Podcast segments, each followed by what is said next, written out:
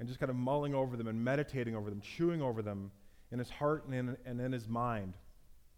And so great was his concentration and focus that he came to a fork in the road, and where he normally would have turned left to go home, he kind of absent mindedly turned right. And so he continued to walk and continued to recite the Torah, unaware that he was heading in the wrong direction. But the rabbi's focus was broken suddenly a few minutes later when someone yells out, Hey! And the rabbi freezes. And startled, he looks up and he looks all around him and he instantly realizes his mistake. Before him is this large Roman fortification with a guard keeping watch from the rampart above the gated entrance. And the guard yells down to him, who are you and what are you doing here? And the rabbi stood and he stares back at the guard. What did you just ask me? I asked you who you are and what, you what are you doing here? The rabbi is silent for a few moments. And then he asks, how much does Rome pay you to ask me those questions? And the guard, you know, lifts up his torch and he leans over and he says, What? I just want to know how, how much does Rome pay you to ask me those questions? The guard, now with a look of contempt and disgust growing on his face, face says, one denarii a week, Jew. Why? The rabbi is silent for a moment and he thinks.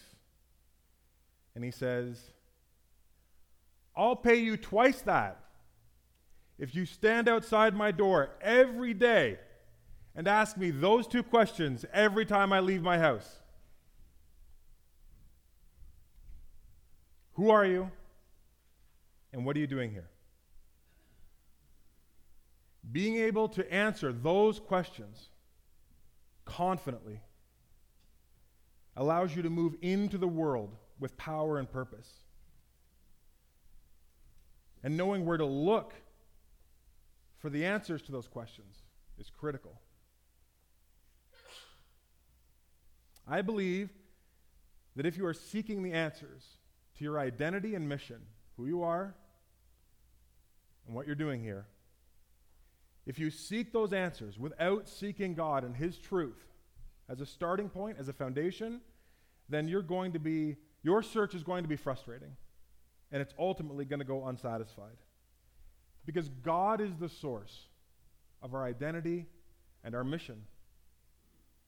That's true for us at the level of the individual, but it's also true for us at the corporate level as a church, as a gathered body, as a church family. And just like that question, those questions, who are you and what are you doing here? Those are important questions to be coming back to as individuals, within our marriages, within our families. But those are also critical questions for us to revisit from time to time at the level of church. Like, who are we as Nelson Evangelical Covenant Church? What are we doing here? I've been asking myself that question a lot over the summer. I'm moving into my fifth year here, and I've watched our church change and grow.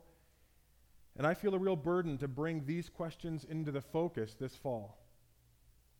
Because I don't want us to waste our time as a church by simply busying ourselves with many good things, but neglect or maybe even miss the very best things that God is calling us to.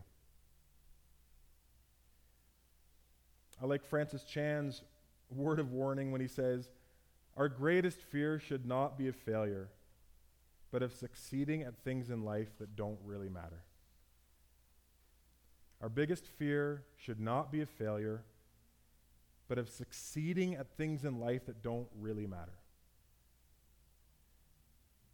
And that's kind of my worst case scenario, pastor, as a personally as a Christian, but also as a pastor. As a Christian, I don't want to operate with kind of a vague, low resolution picture of who I am in Christ and what I'm called to do. How God has uniquely gifted and called me, what my mission is, both generally and in the specifics. And as a pastor, I don't want to lead this church with a very vague, low resolution picture of who we are in Christ, how God has uniquely gifted and called us as a local church here in Nelson, and what our mission is. And so, over the next few weeks, I want to steep in this question of identity and mission, but instead of looking at it on the individual level, although I think it'll have lots of spillover ramifications and challenge for each of us on that level, I want us to ask those questions as a church. And I want this series to act as maybe not a reset isn't the right word, maybe not a pause isn't the right word, but it's a chance to sharpen our understanding of who we are as Nelson, evangelical, covenant church. What do those words mean independently? What do they mean together? What are the implications for us? How do they challenge us? What do they demand of us? How do they bind us? How do they call us forward? What are they calling us to let go of? I want us to hone our focus on what God is calling us to prioritize over the next next major season of ministry, maybe next 3 to 5 years. That's kind of the windows that I work in, 3 to 5 years. But I also want to be honest because what happens in a conventional um, vision series, if you're going to call it that, or kind of like, hey, this is where we're going in the future, is there's all this work that happens behind the scenes. Much of it is done by the lead pastor and then maybe it's shared at the level of board leadership. And then at some point, there's a Sunday where the lead pastor says, Hey, here's where we're going, here's the vision. And I want to be honest by saying, I, I do not have any kind of preferred picture of the future. I haven't gone to some mountaintop and come back and said, in three years, our church is going to look like this, we're going to be doing this, we're going to be this big, we're going to have these programs. I'm coming here at the start of this series and inviting all of us to kind of go on that journey together, whether it's simply praying for our church to come into clarity by filling out surveys that I'm going to be um, giving you a chance to reply to, conversations. See, I don't think, well, I don't like to pastor on the presumption that God only speaks and directs through me. That's why He's given us a church. So I have priorities that are important to me, but I want to understand what our priorities are and the priorities that God is calling us to, and to be careful not to presume what I would like to be the case eh, is what God wants to be the case, and just kind of conflate those. So this isn't some kind of big reveal of, the, of a strategic plan for the next three to five years. This is a chance for us to come together and consistently over the next few weeks be praying and asking God to bring us clarity so that if things need to change, they change, and we have the courage and faith to do it. If things need to stay the same, we continue in steadfastness and faithfulness. But we're yielding those questions before God. Who are we and what are we called to do? What are we doing here? So that we don't waste our lives or succeed at things that don't ultimately matter. It's really important to me that we're worshiping and serving and loving and giving and laboring together and that we're on the same page in doing that. And my desire is that this series is going to help us come into a richer self understanding of how God has uniquely called and gifted us as a church and giving us a fresh vision and a clear picture of how we move forward into that future. So, to that end, let me just pray and then I'm going to continue, but I just want to pray, kind of pause and pray here um, and kind of surrender these next few weeks to God. God, Proverbs 426 says, Give careful thought to the paths of your feet and be steadfast in all your ways. And that's, that's a proverb that I kept coming back to. I think that is my heartbeat for this series. To just say, as a church, before we just move into a new ministry year and just start doing and start rolling into programs and kind of the normal status quo, even if the status quo is really, really good, God, even if it does glorify you, Holy Spirit, give us pause to give careful thought to our paths. We want to know and have a clear and rich understanding of who we are in you as a church, what you're calling us to do and to be, and then to be steadfast in that vision. So I surrender these next few weeks for you and ask that as people in this church participate in all the different ways to, for feedback and for prayer and support, that you would lead us by your Spirit to an end that brings you glory and that brings your goodness um, to our neighbors and to this community. Amen. So, who are we? What are we doing here? You can't answer those questions unless you're familiar with at least the basic storyline of the Bible, because that storyline, that drama frames your understanding of not just what's happening in the Bible, but it frames your understanding of your own story. It's the meta narrative, it's the capital B big story that your life will only make sense when you surrender and understand oh, this is the overarching thing that's actually happening. This is the story that helps me to make sense of my own story. Or maybe said a different way, you can move through life with kind of a fuzzy, low resolution uh, sense of where you're going, but what the Bible does is it acts like a lens that when you put on the glasses, you're like, wow, I didn't realize I was seeing so poorly. Like, my vision is really deteriorated. Now, I can see clearly. And things that uh, were maybe in my peripheral, I really realize I need to give those tremendous attention. The things that matter most are brought into really sharp focus. And so our identity and mission as a church will increase in clarity as we reflect on four pillars of the biblical story. And some of you know this, but I want to review because, again, I want to make sure we're all on the same page. The first is creation Genesis chapter 1 and 2. The biblical story starts with a God who is love, creating humanity and all of creation in order to flourish and to grow his family of love. God's desire was to enjoy goodness and the beauty of his creation in concert with us and to work with us to fulfill the potential of creation. We're, we're learning to live as gardeners and image bearers under his rule and reign, bringing out the potential in creation, loving God well, loving each other well, loving and stewarding the creation well, flourishing. Genesis 1:31 says God saw all that he had made and it was very good. God's original blueprint and template is very good. But by the third chapter, we're introduced to this next theme of fall. And that's a the fall refers to the event in the garden where Adam and Eve, and through them all humanity, damage all of creation because of their distrust and rejection of God. We turn away from God, we distrust that his intentions and plans for us are good. We think we know a better way. We're going to define right and wrong for ourselves in our own eyes. Right? All of God's commands get shifted to suggestions. And now we live in a world because of that that is enslaved under the forces of sin and death. And sin just becomes a big word that's used to encompass all of the ways that humanity rejects or ignores God and turns away from him. And now there's disconnection and decay and death on every level of reality. And fighting for uh, connection and health and life is incredibly difficult. The entire, entire reality seems to just flow towards death and destruction and disintegration. And the Bible says because we are all contributing to that poison, poisonous power of sin. Romans 3:23 all have sinned and fallen short of the glory of God. This is not a problem that we can pin on those people over there or just the really bad people or the grand sinners, however we would conceive of that in our own mind's eye. We have all sinned.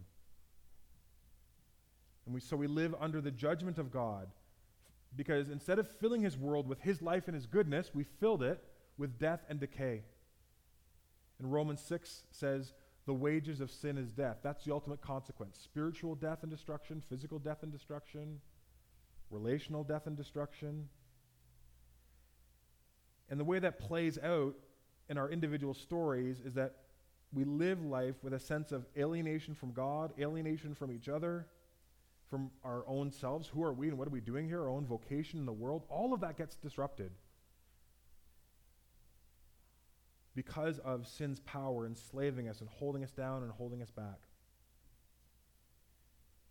And although the story has taken a dark turn, it started good creation, it's fallen because of our willful rejection of God. There's good news. There's this big biblical word called redemption, where even in Genesis 3, in light of God, uh, Adam and Eve's rejection of God, God begins to work to turn what looks to be like it's going to be a dead end story into a story with a happy ending. All is not lost. God has a plan to restore us to the life that we were designed to live. And this plan centers on Jesus, who comes and dies for us. And 1 John says, This is what love is. Not that we love God, but that he loved us and sent his Son as an atoning sacrifice for our sin.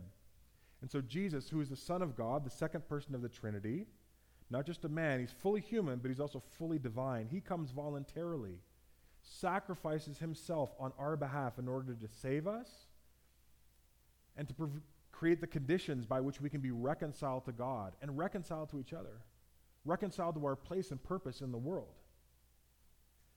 Reconciled in such a way that the forces of sin and death that once ruled our hearts and our imagination and our bodies, we can be delivered from sin's power. For God so loved the world that he gave his one and only Son, that whoever believes in him should not perish but have eternal life. And eternal life is a loaded phrase that doesn't mean like life that goes on forever after death, like in heaven. It includes that, but it also is a big term that means the kind of li- God's kind of life, the kind of life that God intended us to experience here and now with eternal ramifications. And so, in this vision where God comes to rescue us, to offer a chance for forgiveness and healing and deliver us from sin's power so that we can experience abundant life and then share that message and that life with other people, we can begin to see that God's purposes in this world are really big and that you have a part to play in it. And so, together, the church is sent on this mission to share this message in both word and deed. Jesus says, Go and make disciples. And as the story of redemption unfolds, again, two things are made very, very clear. Number one is that God has a mission to you. The biblical story, in one sense, centers on God's acts that allow you to come into restored relationship with Him and to have your whole life turned right side up. You are spiritually lost because of your sin. You are dead in sin. You're alienated from the life that is truly life. And you are headed for destruction. But God has drawn near to rescue you because of his great love for you. And the second thing the Bible's unfolding story of creation, fall, and then redemption makes clear is that God has a mission through you. It's not just about you, it's about what God has done to come and rescue you and then how God is inviting you to join his mission to bring restoration and healing and forgiveness. But he wants to use you, like you particularly as an individual, with all your idiosyncratic elements and characteristics. You are fearfully and wonderfully made. And God has grand purposes that we're all fit for, but particular purposes and particular little missions that only you can do because of your unique constellation of spiritual gifts and talents and experiences and, and wounds and hills and valleys, all of it, God has been working in your life to prepare you for a grand mission. God has a mission through you. God's mission extends to you, but it continues through you into the world. Second Corinthians talks about how God has reconciled us to himself and now given us the ministry of reconciliation. We now go and help people in ways big and small, not forcefully, but we're inviting them to consider being reconciled to God. In verse 20 of 2 Corinthians, Paul writes, We're making, sorry, we are Christ's ambassadors as though God were making his appeal through us. And when Jesus gathers around his disciples a- after he's been uh, resurrected and before he ascends, he says, What I want you to do is I want you to go and make disciples of all nations. And disciples is a word that just means people who are seriously trying to follow me with their whole lives. I want you to baptize them in the name of the Father, Son, and Holy Spirit. We're going to be doing that next week. We're continuing in this mission. And then it says, teaching them to obey everything that I've commanded. Teach them about the life that is truly life. Teach them why living in sin is so destructive and such a dead end and so foolish on so many levels. and why turning to the living God and his source of hope and power and walking his paths is the way to find life. And so God's mission has this ripple effect. We get reconciled to God, God begins to um, turn our hearts of stone to hearts of flesh. God doesn't wait for us to kind of get all of our stuff together and we're just kind of like uh, totally solid, perfect people. God begins using us right away to reach out to those who are lost and far from God, just like we were. But also, that story doesn't just stay in this indefinite uh, playing out of kind of the kingdom of God. God's at work in the world, but there's big forces of evil, and is it, I don't know, is it kind of like karmic and yin and yang, and it just kind of goes back and forth? The Bible says, no, that's not true. There's an, inev- there is an inevitable momentum to the kingdom of God and an inevitable stopping point where Jesus is going to return and stop human history as we know it, put a complete end to sin and death, fully establish the kingdom that he started by his Spirit through his church here and now. And those who are restored in Jesus will finally flourish in the perfect love of God, in perfect community, in, in a renewed creation, new heavens and a new earth, not up in heaven forever in some kind of disembodied, weird, what we might think of as um, disembodied spiritual state. But John sees this vision given by Jesus in Revelation, and he says, I heard a loud voice from the throne saying, Look, God's dwelling place is now among his people, and he will dwell with them. They will be his people, and God himself will be with them and will be their God. He will wipe every tear from their eye. There will be no more death, or mourning, or crying, or pain, because the old order of things has passed away. And he has this vision of a new Jerusalem coming down out of heaven. And just like a bride and a groom come together on their wedding day and they fuse physically as a way to take uh, two entities and make them one in a mystical, powerful union, heavens and earth will be joined together. There'll be a great wedding supper of the Lamb, and God will bring to completion this plan of redemption with a new creation. Now, that in a few minutes is a real bird's eye view of the momentum of the biblical story. But it's important to even understand and be familiar with it at that level. Because just knowing the biblical story through the themes of creation, fall, redemption, new creation, it challenges us. Maybe I, I, I think it demands that however we answer the question, who are we as Nelson Evangelical Covenant Church, and what are we supposed to be doing here? It commits us to four principles or priorities or characteristics. The first is that it challenges and demands that we are a biblical church. Meaning, if this is telling us the true story of the world, then we better get to know the story pretty well. Yes, at 35,000 feet and at the ground level in its sweeping scope and its particularities because whatever story you give yourself to and invest in over time will shape you. And if we are a biblical people that is learning to understand the story and who God is and who we are and how we're called to live within it, we will be shaped by that story as God does his work by his Spirit through his word.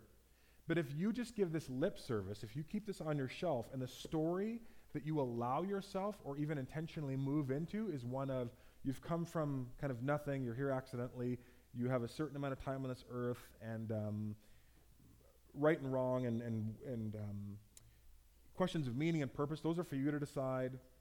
You do you. Um, with a slant towards life is about cons- consumption. You're only, you're only here once, right? YOLO. So just consume all you can, consume other consume experiences, maybe other people's bodies, as much pleasure as you can, and that could be because one day you're going to die, and that's going to be it. You're uh, there's no meaningful creation of who you were. You came from nothing, you're headed to nothing. Everything in between is kind of nihilistic and not really that important. So just do whatever seems right in your own eyes. You steep in that story, it will shape you. It will distort you. It won't shape, shape you, obviously, in a strong and healthy, wise way, because that's not the actual true story of the world. And if you try and live into that story, you're going to keep coming up against interferences where you're like, I thought I could just live however I wanted. But God has structured the world so that if we live according to his wisdom, we flourish. If we ignore it, we'll keep hitting maybe at first speed bumps, but then those speed bumps become roadblocks. and ultimately pits that we drive ourselves into. So we want to be a biblical church. We want to be growing in our knowledge of God by studying the Bible. But we also want to be a devotional church. Just by a show of hands, how many people think it's possible to be biblical without being devotional? Do you know what I mean by that? Being biblical means you just know a lot about the Bible. I can be biblical. I can might be able to argue most of you under the table in terms of theology. But devotional means something different. It means I'm fundamentally trying to understand and learn this story so that I can increase in my own personal faithfulness to Jesus. I, I'm, I'm not just studying this to win a Bible quiz contest of life or to stand before God and get to the end and say, God, you should let me into heaven because I memorized X number of scriptures and I'm quite clever and I've listened to lots of debates around some of these issues and you might be kind of impressed at how I frame things. Scripture is given to us and it's useful for teaching or rebuking, for shaping us towards Christ likeness. And as we talked about um, the warning in Revelation 2 from Jesus, man, you can be doing a lot of the right things. You can be very biblical in your expression, but your heart can still be very far from God. But knowing this story well doesn't just commit us to being a biblical church, it commits us to being a church that emphasizes a devotional relationship and connection to God. A real surrender of the heart. Not just knowing things about God, but striving to know Him and to be obedient to Him in all of life. Next, it demands that we become a connectional church. We understand in the story that we're connected, we're, we're created for relationship with God, but we're created for relationship with each other. One of the gifts of life is community and friendships. And we're a connectional people, and that means this church can't operate and shouldn't operate with the idea that, like, yeah, like we're kind of a bunch of atomized individuals. We gather together on Sunday, and that's when connection happens. And then we kind of disperse, and there's no overlap of our lives at all between anybody. We're just kind of individuals who happen to come together on Sunday for a few hours, and then we leave. There, there has to be a commitment to recognizing that if this is a church family, it's hard to sustain family love and care and connection if you were to just have one meal together a week and the rest of the time you're living your own lives. Now, we'll talk about some of the dynamics there in terms of, it doesn't mean we're going to get together for church every day or that we're trying to force relationships, but it does mean a, co- a commitment to being connected to each other, to be caring for one another, to at least be praying and reaching out and but looking for ways to invest in other people here. One of the ideas that has really resonated with me in terms of how to do that well, and I've talked to a lot of churches from a lot of denominations, a lot of pastors, read a lot of books, listened to a lot of podcasts. Probably the simplest way I would encourage you to think about it is, um, well, let me, let me phrase it this way. One of the most immediate ways you can build better connections in and through this church is to commit to Sunday plus one. So commit to coming on Sunday morning as often as you're able. But then throughout the week, look for one other point of connection. Might be a small group, might be a mentoring relationship, might be a prayer time with someone, might be just coffee with a friend discussing the sermon. Uh, I'm not super concerned about the nature of that plus one, but this is what I've gleaned from talking to lots of people and reading lots of articles. Sunday is important and it's very necessary and important to gather together. There's a lot that God does in the gathered body of community, but it's also insufficient because we often don't drive down to the level of community and connection that we need. But some people forego the Sunday thing and then they just do the individual connection thing. Or another group of people just think, well, I'll lean into Sunday or that connection based on where I feel like I am at any given point. So maybe for four weeks, I'll lean into one or both of those, and then I'll kind of take a break for months. And then they're wondering why there's no connected momentum in their life. I'm really challenging myself to say, what does it look like for me to commit to coming on Sundays, and then what's that plus one? Maybe it's a three to one group, maybe it's a mentoring group, maybe it's a book study, maybe it's a men's group or a men's breakfast.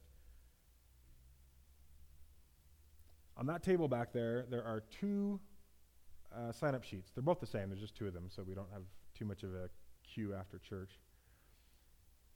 And if you're looking to get better connected, just sign up on that sheet. And you can indicate whether or not you're interested in learning more about small groups that are happening or three to one groups, which are groups of three people that meet for two hours once a month.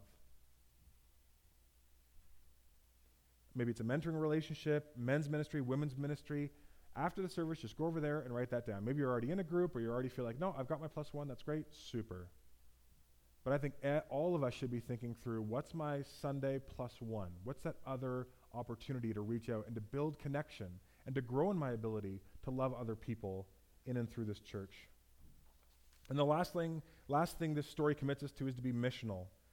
If God, if the story of the Bible is, God, is one of God's mission, and then God's inviting us into that mission, it's so counter counter narrative, counter story for, for me to be the recipient of God's mission to me and then say, Great, that's where I want to leave it, God. I don't actually want your mission to flow through me. I, I like A part, but not B part.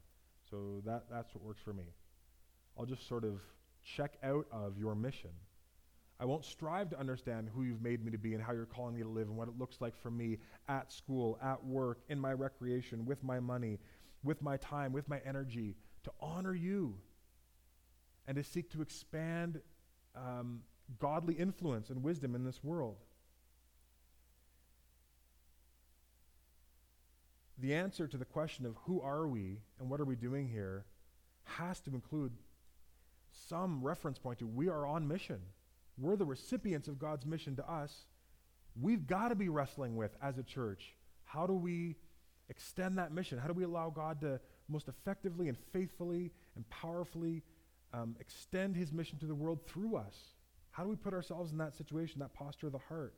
We're called to share the love of God. We're called to grow the family of God. One of the things I want to be able to say in my heart as a pastor is I've done all I can to challenge us to be purposefully pursuing the priorities of God. That we're not just sort of casually slumping towards the pursuit of God. Like, this is, we're serious about this. So we need to be asking questions. What is our next step in going further in the mission of God? Does the mission of God even grip us? Or again, have we allowed other stories that the culture is telling us to kind of sideline or to silence the big true story that God's word is challenging us and inviting us into? Where God's mission to you matters and God's mission through you matters. So, who are you and what are you doing here?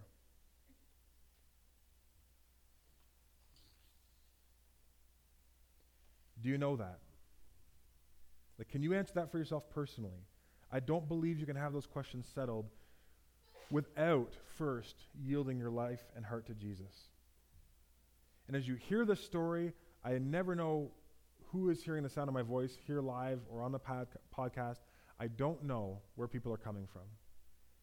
But I want you to know if you have heard this story for the first time, this overview of the Bible, maybe you've never cracked open the Bible, but you didn't associate the Bible with that kind of story, but something rings true, I want you to know that like even today it's possible for you to join in and enter that story.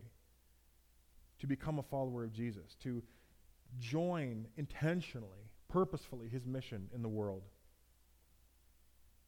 There's not many, there's not, there's not a whole bunch of religious hoops to jump through. You can really begin to follow Jesus today through a prayer like this. This is a very simple prayer, but this, this, this counts when your heart is longing to have Jesus as your Lord. Or just a prayer like, Jesus, I believe that your death and resurrection broke the powers of sin and death in the world, and I believe that it can break the power of sin over me. And I want to acknowledge my responsibility in contributing to the world's sin problem and pain. And Jesus, I realize that I need your forgiveness, your hope, your healing. I need your help, and I ask you to forgive me. And I want to make you the leader of my life. I want to give you the throne of my heart. I prayed a prayer like that, very similar, when I was 14 years old. And when you pray, when you make that decision, you become a Christian. Jesus called it, it's like being born again. You're now starting a new life and a new understanding with a new story and a new leader at the helm. Maybe many of you here have already made that commitment at some point in your life. And if you have, then the challenge for all of us who have set Jesus as our Lord and Savior in this life already is to move into a fresh season of reinforcing and maybe even discovering new dimensions of our identity and our mission as Nelson Evangelical Covenant Church. And so, my summons to all of us is let's discover who we are and let's discover what we're supposed to be doing here. And let's do that together in Jesus. Let's pray. God, we thank you for your mission to us